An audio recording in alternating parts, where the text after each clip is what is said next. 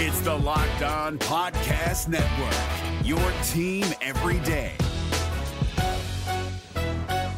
This Locked On podcast is brought to you by Home Chef. Now that the novelty of the new year has dwindled down, how are your resolutions coming? One of mine was to order less takeout, cook more at home, but I'll be honest, I haven't been consistent. That is until I found Home Chef. Home Chef provides fresh ingredients and chef designed recipes conveniently delivered to your doorstep to simplify the cooking experience and without robbing you of the joy of putting a dish together yourself. I'm pescatarian and they cater to a variety of dietary needs. I had this super refreshing ginger sesame salmon, a beautiful trout dish, and a super comforting shrimp and vegetable orzo dish, all of which took me less than 30 minutes to put together. For a limited time right now, Home Chef is offering all of our listeners 18 free meals plus free shipping on your first box, and free dessert for life at homechef.com slash locked on. That's homechef.com slash locked on for 18 free meals and free dessert for life. Homechef.com slash locked on must be an active subscriber to receive free dessert. Welcome into another edition of Hitting Hard with Jon Chuckery. A lot to cover today as we'll take a look at the edge rushers in this upcoming draft. Is yes, we are literally one week away from the NFL draft. I'm going to give my personal ranking of the top five, six edge rushers. We'll see how many we get to. Uh, Trae Young with some words for the officiating after the game as we get ready for Hawks on Friday. And well, luckily they almost avoided a, a disaster. Well, they they did avoid a disaster in Washington because they're lucky that there weren't some surface to air missiles deployed. Yeah, it's a crazy story. I'll explain it all next. It is hitting hard with Jon Chuckery on Locked On Sports Atlanta. This is Hitting Hard with Jon Chuckery, part of Locked On Sports Atlanta. And it starts now.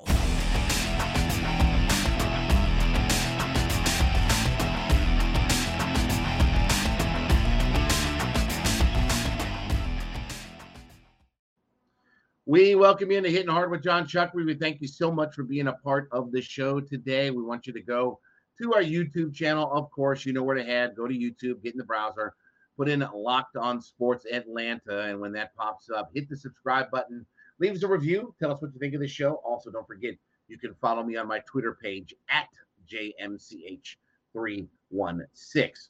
We are one week, yes, one week, seven days away from the NFL draft. And look, we've uh, talked a lot about the NFL draft with the Atlanta Falcons and how important it is, and how obviously now that the Matt Ryan era is over and Julio gone. Who knows what Grady Jarrett um, will have uh, happen to him if he stays around? Calvin Ridley on suspension.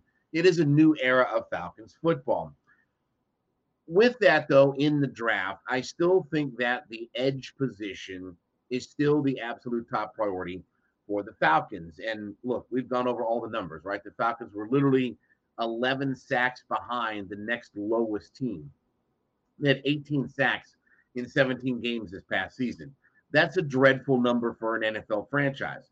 You can't be that deficient at one of the most important ways to change the outcome of a game. And the Falcons have to address the edge player to me at the top of their draft.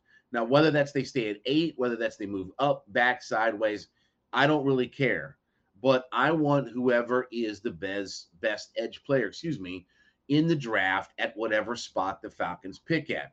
Now, I'm going to give you kind of my personal ranking for the edge players.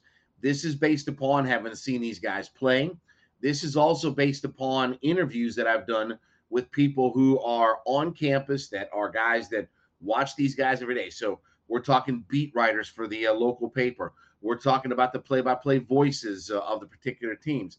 Had a chance last night to catch up with Jim Brandstatter, 43 years as the play-by-play voice of Michigan football. So, you know, guys like that that come with credibility and also give me a pretty good insight and kind of shoot straight with me about what they are or what they are not. So, here is my personal list. When I look at the edge players in this draft, here's how I would rank them. All right, number one for me is Kayvon Thibodeaux.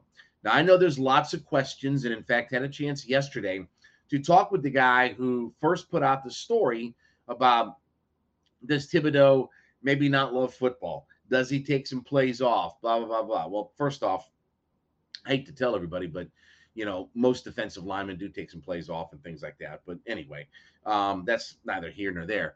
I think Thibodeaux, six foot four, 254 pounds, is the best edge player in this draft, though. When you look at his production, and it was limited because, if nothing else, because of injuries, COVID, things like that, it really did limit how much production he actually got out on the field. But when he's at his best, he's as good as any player in college football. He's a guy who can put his hand in the dirt. He's a guy who can play a Sam linebacker. He's a guy who can stand on the outside of a line of scrimmage. I just think when you look at the athleticness that Thibodeaux has, and I think if you look at his production when he's ready to go and he's healthy, think about last year. He really only played about nine games that he was healthy last year, and he did miss the Ohio State game being one of those, but certainly he's been a game wrecker in his time in college. I just think when you look at all of the factors of upside and everything else that go along with Thibodeaux, I think he's the number one edge rusher for me in this draft. Number two for me is Aidan Hutchinson, and he may be the most complete edge player that we have in this draft. It was interesting. I was talking with Jim Brandstatter last night about Aidan Hutchinson, and he said, You know, Jon, uh, Hutchinson had a bit of a chip on his shoulder. And that's the second time I've heard this about a, def- a defensive end or edge player from a Big Ten school. The other was a guy we'll talk about in George Karlaftis. And I thought to my, and I, it just dawned on me to ask him, like, what is it about that? You know, and and the answer was sort of, you know, what I figured. You know, the SEC players, the Big Ten, uh, I should say, the Ohio State players, so many of those guys get a lot more love than even say a Hutchinson at Michigan or you know a Karlaftis at Purdue. That sometimes they get overshadowed about how good that they really are. We hear all all kinds of things about you know the Georgia players, the Alabama defensive players, Ohio State defensive players, but Aidan Hutchinson was maybe the most productive defensive player in the country last year. He was the runner up to the Heisman, of course, six foot six, 260 pounds. He may be the most complete edge player that there is in the draft. So if you're talking about a guy with the combination of size, strength, speed, play the run, play uh, you know uh, uh, in, on passing downs and get the quarterback, there may not be a better guy that is in this draft than Aidan Hutchinson. I love both of those guys at the top, but if we're being realistic, the idea that they will probably be there at eight is probably sort of far fetched. I don't believe that either one of those guys is going to be there for the Falcons to draft. So, with that, as we get into the next grouping of players, my next uh, edge player, excuse me, maybe the most freakish athlete in the entire draft, Travon Walker out of Georgia, six foot five, 272 pounds. Now, the thing about Walker is statistically, if you look at him, he obviously doesn't have the eye catching numbers. He doesn't have the eye popping numbers. You know, Hutchinson's got that big 15 sack number that jumps right out at you, right? So Walker, while he doesn't have that, certainly played a lot of different roles in Georgia's defense. He was asked to drop in coverage a lot of different times. I don't think in the NFL you're going to see Walker have to drop into coverage and do some of the things and really help out other guys on the defense the way that he did at the University of Georgia if you can focus him on just allowing him to take his athleticism, take his speed and his size, and just use that to go after quarterbacks in the NFL. And let's face it, in the NFL, when you have all of this talent around you, sometimes you don't need guys like Walker to work with other guys like you would in college and try to make other guys better. guys like Walker, you can turn them loose on their own. I think Walker, given a chance to just kind of spread his wings and be a pass rusher completely in the NFL, I think he can be a double digit sack guy. I think he can be a guy that puts up big numbers uh, in the NFL for a long time. And again, when you're talking about six foot five, 272 pounds, and you can move and run like he does, he's an absolute load uh, out there.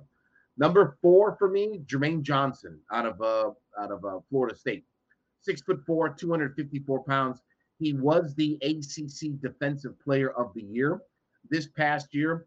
If you want to talk about guys who did themselves well early on in the evaluation process, few guys did better than Jermaine Johnson, and he excelled at the Senior Bowl uh, this year. And that was the place that I think really started turning a lot of heads. Now, remember, He went to the University of Georgia to play, didn't end up making their squad, and, and, and just couldn't find a spot there. Transfers to Florida State, and he becomes the ACC Defensive Player of the Year. I love Johnson. He's may, maybe my personal favorite, uh, given where the Falcons draft. Um, so we'll be interested to see if he's going to be there. And very quickly, my last pick, George Karlaftis, number five out of Purdue. After talking to Purdue's play-by-play guy, I've really gotten more of an appreciation for how good Karlaftis was. Maybe he doesn't have the speed of some of the other guys, but he's got that quote unquote one two will. He's got that motor. He gets after people, and he's another guy who plays with a chip on his shoulder. He doesn't look at himself being compared to Hutchinson and some of the guys from Ohio State and Alabama and Georgia. He's a guy that you look at, and he's got that brute strength, and he's got that power. Can he have a little bit of speed to go with it? If he does, he could be very productive in the NFL. So that's my top five edge players coming up in the draft, and we'll talk more about the draft next week and uh, give you my thoughts about that. When we come back, though, Trae Young had some comments for the officiating after what happened down in Miami. Was he sending a message? We'll kind of break that down next. It is hitting hard with Jon Chuckery on Locked On Sports Atlanta. Back at it on Hitting Hard with Jon Chuckery here on Locked On Sports Atlanta. Don't forget, head over to our YouTube page. I want you to hit the subscribe button. Tell us what you think about the show. Give us a review. Also, too, check me out on Twitter. It is at JMCH316. Thought that Trae Young sent a good message to the officiating after the game the other night, game two in Miami, that of course the Hawks lost 115 105, setting up now a must win scenario coming up starting on Friday. Hawks have to obviously win on Friday and Sunday and keep this thing going out there. Really can't afford, I don't think, to go back down three to one in Miami, so you have to win two home games. But after the game, he told reporters, quote, obviously we felt we let one slip away. But if the refs are going to let them be as physical as they are and not call fouls, it's going to be hard to really do anything, unquote. Now, look, there's no doubt that the Miami Heat are are going to continue to implement a specific strategy against Trae Young. The book is, let's face it, on Trae is you body him, you physical him, you pick him up high, and you kind of rough him up and beat him up a, a little bit. And the Heat have done a really good job of that. And you know, for being honest, Trae has not had two of his more outstanding shooting games. He was fine from the field the other night. Just his three point shooting left a lot to be desired. And of course, all the turnovers that, excuse me, led to so many Miami Point uh, or Miami Heat uh, baskets um, the other night. You look at the free throw disadvantage, I guess, if you will. The Heat shot almost twice as many free throws as what the Hawks did. This is Trae to me sending a message about the idea of, okay, guys, when I come back home and I am the star, we got to get this thing on a little bit more even keel. Now, I think the Heat, uh, I should say the Hawks, can also help Trae Young out with the idea of setting some picks up high and getting him free. And that may be even in, you know, say when you inbound uh, the ball, even getting some of that before he crosses over, you know, the half court uh, stripe. So freeing him up and getting him to where he can get a little bit loose and get up a little bit of a head of steam. But I do like the idea of Trae putting that out there because I thought overall the officiating in the game left a lot to be desired. All right, let's let's call like it is. The officiating was dreadful. It wasn't very good.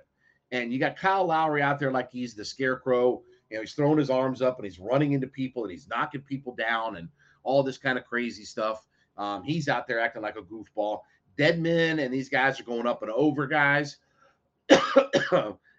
they they really played a physical brand of basketball and didn't get a lot of calls for it, which is okay if you're going to call that consistent. But if you're not going to consistently call it, and they didn't call it consistent because on one hand, Lowry's flapping and flopping and flying and flooping and all this kind of goofy stuff. but Trae, or I should say, but Lowry, when he's going to the basket, is picking up these ticky tack fouls and getting a chance for a three point play. So the officiating, excuse me, was dreadful in that game.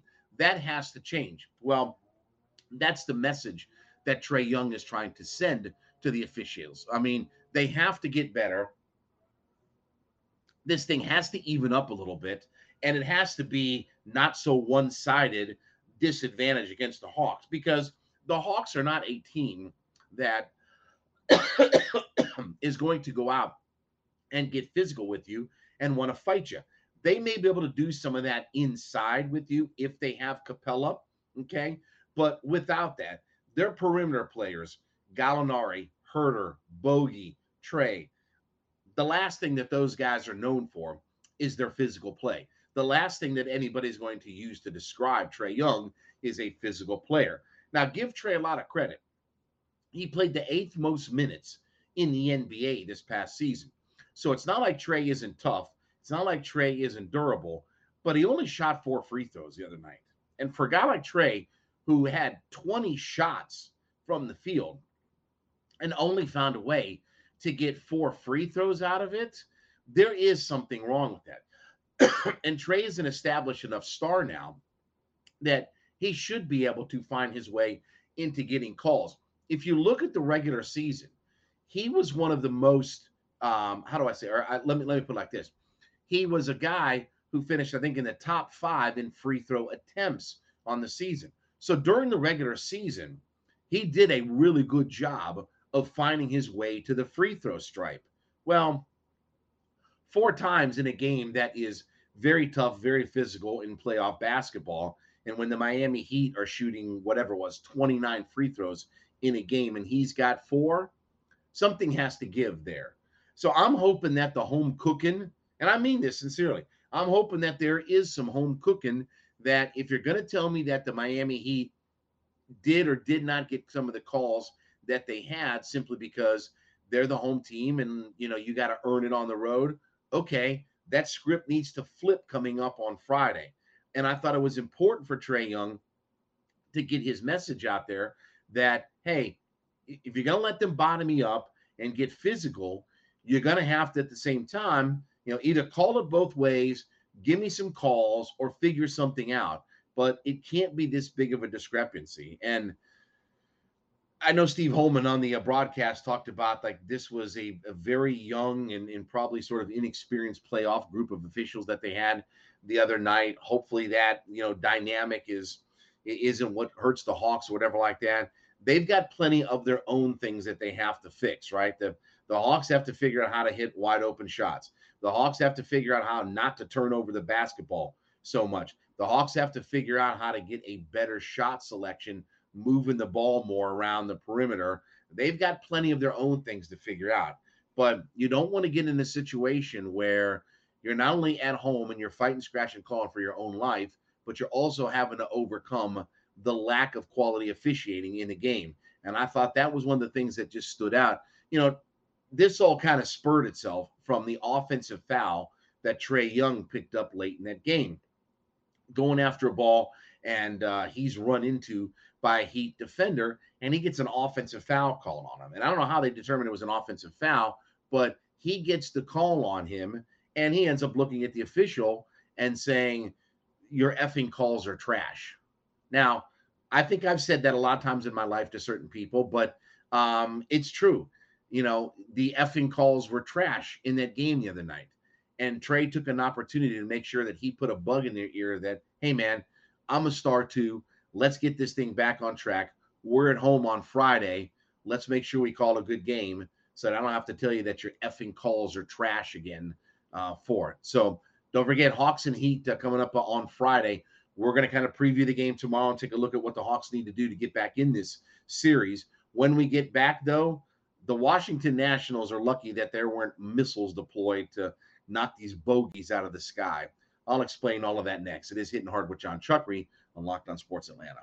We are back on Hitting Hard with Jon Chuckery here on Locked On Sports Atlanta. Please do go to our YouTube channel, subscribe to it, give us a review, and uh, tell us what you think about the, the show. Also, you can always follow me on Twitter at JMCH316. And of course, check out the local Twitter page at Locked On Sports ATL. Well, last night um, at Nationals Park, um, you know, look, it was a fun little celebration of, hey, we've got the guys that are going to parachute in to Nationals Park, right? We, we've all seen this, right? The guys, you know, you fly the plane over, the guys jump out, the Army guys jump out. In this case, it was the uh, who was it? The U.S. Army Golden Knights, and they parachute down into the stadium, and it's a cool visual, and it's a neat little way to get the game started. Right? Seems pretty cool and straightforward, right? Except for one thing. The people that put all this on, the U.S. Army Golden Knights, didn't alert the U.S. Capitol Police Force, who without knowing that there was a plane flying over restricted airspace over our nation's capital, over by one of the most important government buildings in America, put out the alarm and had to evacuate the capital and send people out. Yes, this was a real thing that happened last night. They called it that it looked like it was a probable threat, but it was actually a you know a plane that was flying overhead but was actually a plane carrying members of the U.S. Army Golden Knights, who then proceeded to pro, uh, parachute, as we said, into the Washington Nationals baseball stadium for a pregame demonstration as they were taking on the Arizona Diamondbacks. So around 6:30 p.m. yesterday, an alert came through the U.S. Capitol Police Force that there were an air, there was an airplane flying ahead that didn't have the proper clearance and authority and whatever. Uh, according to um, uh, Sean, uh, no, sorry, according to, um, uh, I, I think it's Irianne Dolan, she said, quote, I was walking the dogs past uh, Dirksen Senate office building. People started streaming out all at once. They told me to turn around and get away as fast as possible. Some people were calm, but many were genuinely panicked. I know I was. Oi, um, investigators are still working to determine what the hell happened out there. I'll tell you what happened. Nobody let them know. And all of a sudden, they supposedly started getting ready to scramble the missiles. This is a real sentence that they have surface to air missiles that can be deployed to obviously knock out anything that's above. Quote, the capital region is defended by several surface to air missile sites, as well as military air crews on round the clock alert. Fortunately, they didn't have to finish off the airplane. How funny would that visual have been? How bad could that have gone? Hey, we're going to have a celebration. Hey, look, the U.S. Army, you know, Army Knights are parachuting in, and all of a sudden the Capitol Police think it's Red Dawn. Like all of a sudden, the Ruskies are invading like they did, you know, and we had to get Patrick Swayze to wipe them all out. Could you imagine if if they had not gotten this thing straightened out and figured out? Like all of a sudden, we're shooting missiles in the air at just a friendly sports event uh, pregame ceremony. Nancy Pelosi said said the um, uh, apparent failure to notify Capitol Police of the pre-planned flyover in National Stadium is quote outrageous and inexcusable. Congress looks forward to reviewing the results of a thorough after action review that determines what precisely went wrong today and who with the Federal Aviation Administration will be held accountable for this outrageous and frightening mistake. Yeah, I got news for you. People are getting fired over this one. Now, listen, we can make fun of the idea of Nancy Pelosi making sure that we spend valuable congressional time on who's the jabron that didn't let them know that there were planes going to fly over restricted airspace and this wasn't a recreation or a filming of Red Dawn 2 that this was just the US Army Golden Knights that were going to drop in on National Stadium which we've seen a hundred times across you know all kinds of sporting events over the years and things like that. Again this thing could have ended tragically. I'm glad, obviously, nothing happened, and we can kind of laugh about it now, how ridiculous the whole thing is out there. But just the idea of people being thrust out of the U.S. Capitol and this mass evacuation happening, you know, this this idea of people just running away from these buildings and things like that, and just having at the last second be told we got to get you out of here. Now, by the way, too, if you know the U.S. Uh, Capitol Police, they're not exactly the most um, what do I want to say um, high tech or best police force around. Like they they are slightly above what the Keystone Cops uh, normally are.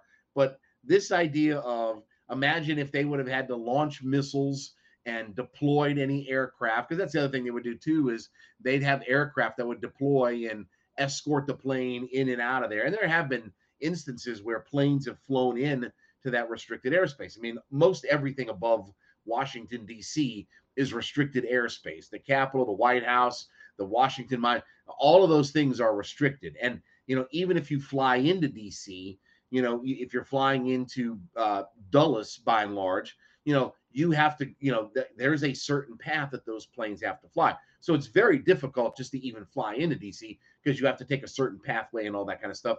And and pilots have always talked about how difficult it is. But here's a situation where these goofballs get all this set up and think it's going to be a fun time. How do you not notify these people? How do you not notify the the either the U.S. Capitol or the FAA about what's going to happen? My guess, my personal guess, I'm just saying, is that they did notify somebody from the FAA. They did notify somebody from the U.S. Capitol Police, and that message just didn't get translated to somebody. Now, again, I'm glad Nancy Pelosi is ready to spend because imagine, just imagine what a simple congressional hearing and investigation got. Think about how many probably tens of thousands to hundreds of thousands of taxpayer dollars are going to be wasted in all of this just simply because some ham and egger didn't get on his walkie-talkie and his you know ham radio CB and just you know send out a breaker breaker one nine. This here is the snowman. Uh, we're looking for the bandit. I mean, just send out a message that these plane this plane is coming over. And it's not like it hasn't happened before at Washington National Stadium, but this whole thing could have really gone sideways. I'm glad that it didn't, but it's funny to think about all of the fallout. It's funny to think about the visual. Imagine like the news stations too, getting reports of people are in mass exodus out of the U.S. Capitol you you know that the news agencies had to be scrambling and thinking to themselves, what the hell did we miss? What was going on here? Meanwhile, these two guys jump out of an airplane that all they are is just a couple of army guys jumping out of an airplane and they just think that they're just kind of coasting in. Oh, look, we're you know, we're gonna we're gonna throw out the first ball tonight, you know. You know, I mean, it could have gone really wrong. Yeah, you know, it's gonna be a fun night at the ballpark. We're gonna throw out the first pitch. here comes this missile like shooting right up out of the sky after him. I mean, whew. anyway, so if you want to know like where your tax dollars go, what what what happens with your US tax dollars, you know, every 2 weeks when you look at your paycheck and you say, "Oh, okay, um, you know, I got like FICA and I got this and I got that and all this good kind of stuff. Where the hell all my money go?" Um, thank the Washington Nationals and the U.S. Army Knights and the FAA and the U.S. Capitol Police because somebody couldn't figure this thing out. And now somebody's going to lose their job over all of this. We want to thank you for being part of Locked On Sports Atlanta and for joining me today. Thanks for making Hitting Hard with Jon Chuckery your number one listen, your first listen every single day. Now make your second listen ATL Day Ones, Jarvis Davis and Tanitra Batiste.